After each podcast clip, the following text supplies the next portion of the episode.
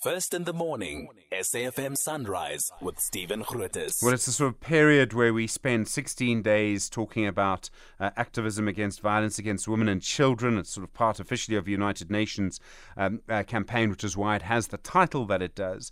Uh, but every year we end up having the same sort of conversations. I noticed yesterday, um, just sort of almost picking up from what Churchill was saying, Deputy President Paul Mashatile was saying that we should not, that we need to be sort of harsher on people who are found to be involved in gender based violence. We're talking, of course, really about men attacking women. Uh, Lifeline has suggested now that uh, there should be a sort of memorandum. There was a, a march over the uh, in Cape Town over the weekend that says doctors and medical staff must report cases of statutory rape. So the idea would be to try and enforce that kind of reporting. And we know in the past, though, that often what happens is that a teenage girl under the age of 16 won't report a case or won't tell people who, you know, sometimes the father of their child is. Phinah Kodisang is the CEO of the Soul City Institute. Phinah, good morning. Good morning, Stephen. How are you? I'm well, thank you. Uh, do you support the idea that would make it mandatory for doctors or medical staff to report cases of statutory rape? Because, um, you know, and, and we need to understand the chain of events when a teenager presents, the first place they would present at is a clinic or a hospital when they are pregnant. So, in that chain, the first person to receive this child should, because we all have a duty to report, be able to lodge a case to say, I'm seeing a 10 year old here who's pregnant, and by law, this is a violation. So, this person must be reported, right? So, when they report this 10 year old, then she must uh, disclose who the father is so that we can determine whether statutory rape has happened or not. And in fact, a 10 year old being pregnant is statutory rape. So there's nothing to determine except that we are then reporting an issue. And what that will do, Stephen, is that it will help in capping the number of cases because right now it's just happening. No one is being accountable. Mm. There's no one being held to account for that. And so we need everybody's involvement in getting to the end result, which is to reduce these number of cases or to bring to book those who are perpetrating violation against these young girls. So, I mean, I agree with everything you say in terms of the um, aim of it. At the moment, when cases of statutory rape are reported, do the police actually do anything from there?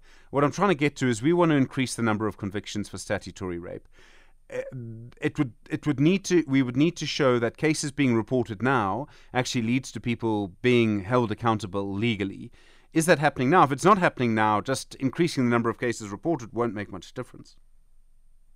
Unfortunately, the benchmark is very low, even across all rape cases, without necessarily isolating statutory rape. Our conviction rate right now is sitting at less than 8%, right? So that doesn't give a good picture. It doesn't motivate to say if we report these things, mm-hmm. we know for sure something will be done. But it doesn't mean we mustn't do it.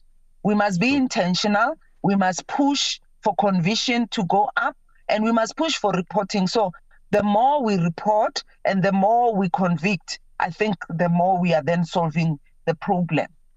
So, what happens, and I know this has happened um, many times, um, and we've spoken to the South African Council for Educators around this, that um, people will know um, that you know the girl is pregnant.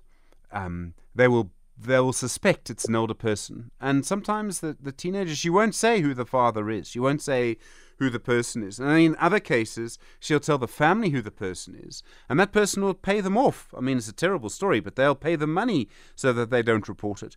Um, and this gets us to quite difficult territory. It does, and education around gender norms and how we deal with behavior pertaining to the gender norms in societies is something we need to deal with. It has been normalized, you know, this thing of uh, rape is normalized where an older man can have a relationship with a younger woman because of the provision the material provision you know the the money that is being received mm. sometimes knowingly to the parents of the child. You know uh, that this child is dating this older person but because they are getting money they look the other way. We also need to engage traditional leaders around how they handle cases like this because in some communities the case will be presented you know, Kokorong, uh, at the chief uh, kraal, and they decide that you must haula, you know, pay mm. damages, as mm. they call it, with a cow, with a goat, which again enables perpetration mm. because if somebody has enough cows, they will rape as many young women knowing that mm. all I will do is pay of the packages. So we need to be very intentional, very strict, apply the laws and not, you know, work around the laws, but apply the laws as they are stated in, in our constitution and also in the different bills that exist. Phinah Kodisang, thank you. CEO of the Soul City Institute with SF,